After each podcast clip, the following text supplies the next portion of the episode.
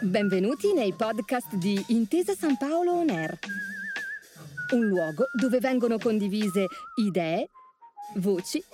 e soprattutto storie. Buon ascolto.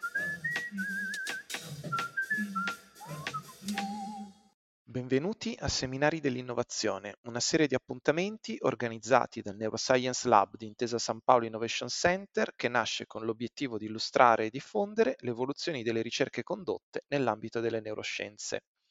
Oggi, insieme a Giada Lettieri, ricercatrice nel gruppo di neuroscienze sociali e affettive presso la scuola IMT Alti Studi Lucca, parleremo di come il volto racconta ciò che proviamo. Buongiorno e benvenuta Giada su Intesa San Paolo NER.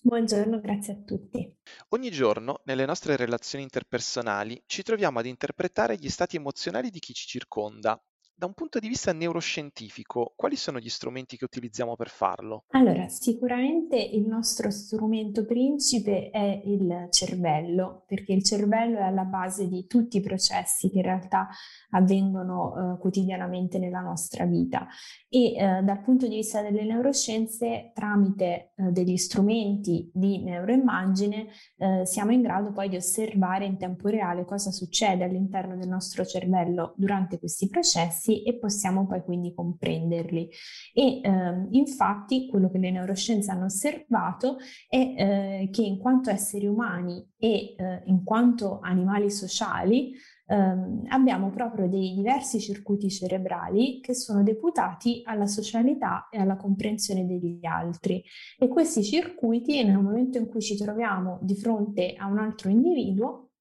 interagiscono e comunicano e, ehm, e questo succede eh, in maniera consistente ogni volta che ci troviamo di fronte a un qualsiasi stimolo che può essere considerato sociale o legato a un'altra persona.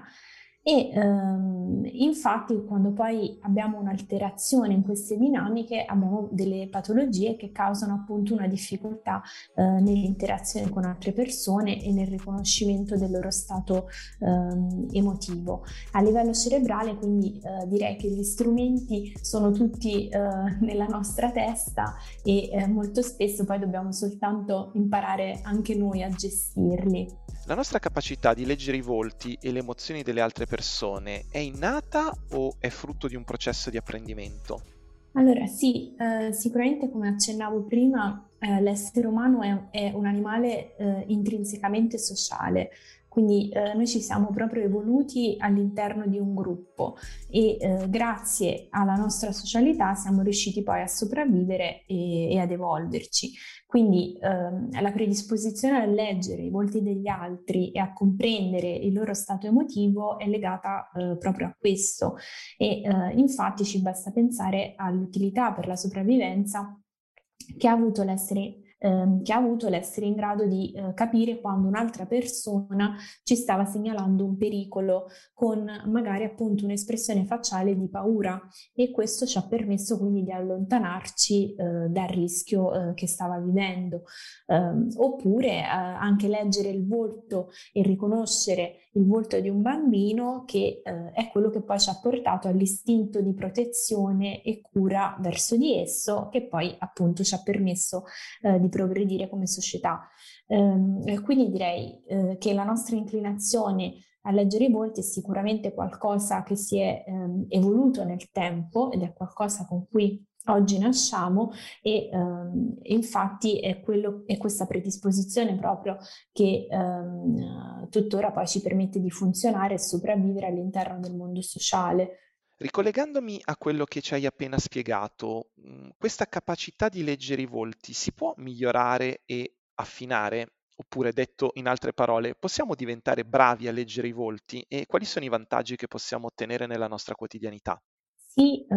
assolutamente. Allora, noi eh, possiamo sicuramente dire eh, che essere in grado di eh, interpretare le espressioni facciali delle altre persone eh, in maniera corretta è eh, un'abilità che ci torna molto utile in diverse situazioni quotidiane. per esempio, appunto, come dicevo prima, da una situazione più semplice in cui qualcuno ci sta segnalando con un'espressione di paura un pericolo o con un'espressione di disgusto un rischio per la nostra salute, a, eh, fino a situazioni più complesse in cui magari entrano in gioco anche eh, microespressioni. Quindi abbiamo dei piccolissimi cambiamenti nella muscolatura del volto eh, o anche dei cambiamenti che poi sono incongruenti tra di loro. Per esempio possiamo avere un corrucciamento delle sopracciglia ma un sollevamento della bocca e quindi un'espressione incongruente. E, um, e, quindi una persona che poi è particolarmente brava uh, nel notare e poi nell'interpretare questi movimenti sarà avvantaggiata nel comprendere lo stato um, emotivo dell'altra persona e, um, e, questo la porterà poi a essere più brava a predire il suo comportamento e, um, e anche poi ad aggiustare la propria risposta uh, di conseguenza. E, e, questo porterà sicuramente a un'interazione sociale molto più uh, efficiente. E vi posso dire che è un'abilità che effettivamente si può uh, migliorare basta semplicemente prestare uh, un po' più di attenzione a quello che, um, che ci succede di fronte, che molto spesso tendiamo a ignorare o a considerare in maniera molto rapida, ma eh, chi vuole provare a esercitarsi e migliorare in questo eh, sicuramente è un ottimo modo per investire il proprio tempo. Un'ultima domanda, per quanto riguarda il futuro, quali sono i prossimi traguardi che le neuroscienze applicate a questo ambito potranno aiutarci a raggiungere? Allora, le, la ricerca neuroscientifica si sta muovendo molto eh, in corrispondenza e insieme a eh, tutto il settore dell'artificial intelligence, per cui anche nello sviluppo di sistemi che sono in grado di leggere le emozioni eh, sul volto delle persone è qualcosa su cui si sta eh, e si stanno iniziando ad ottenere i primi risultati. Per cui eh, da qui possiamo pensare a un futuro in cui per esempio eh, entriamo in un negozio, ci viene letta la nostra espressione facciale, siamo immediatamente eh, approcciati da un tipo di persona oppure un'altra. E, eh, ma questo eh, richiede anche un, una serie di studi che finora hanno coinvolto principalmente società eh, di tipo occidentale, quindi eh, bisognerà sicuramente aprire poi il campo al riconoscimento facciale di persone che non sono diciamo lo standard eh, di eh, razza caucasica e di, e, eh, di pelle bianca, ma ehm, per quanto riguarda soprattutto l'ambito delle emozioni, una ricerca che noi stiamo portando avanti eh, si propone ha proprio come scopo quello di eh, leggere le espressioni facciali eh, che avvengono in maniera spontanea, quindi durante eh, l'esperienza emotiva effettiva, quando invece per ora Um, ci, siamo, ci, siamo, basati sempre su espressioni che vengono poi uh, in realtà recitate e magari quindi estremizzate per permettere poi il riconoscimento dai vari algoritmi e per rendere il tutto più semplice. Quindi uno dei traguardi è sicuramente anche quello di basarsi più uh, su un qualcosa di spontaneo ed effettivo che poi è quello che nella nostra vita quotidiana uh, osserviamo. Grazie a Giada Lettieri per essere stata con noi. Grazie a voi e grazie all'invito dell'Intesa San Paolo Innovation Center. E io vi do appuntamento ai prossimi episodi di Seminari dell'Innovazione su Intesa San Paolo On Air.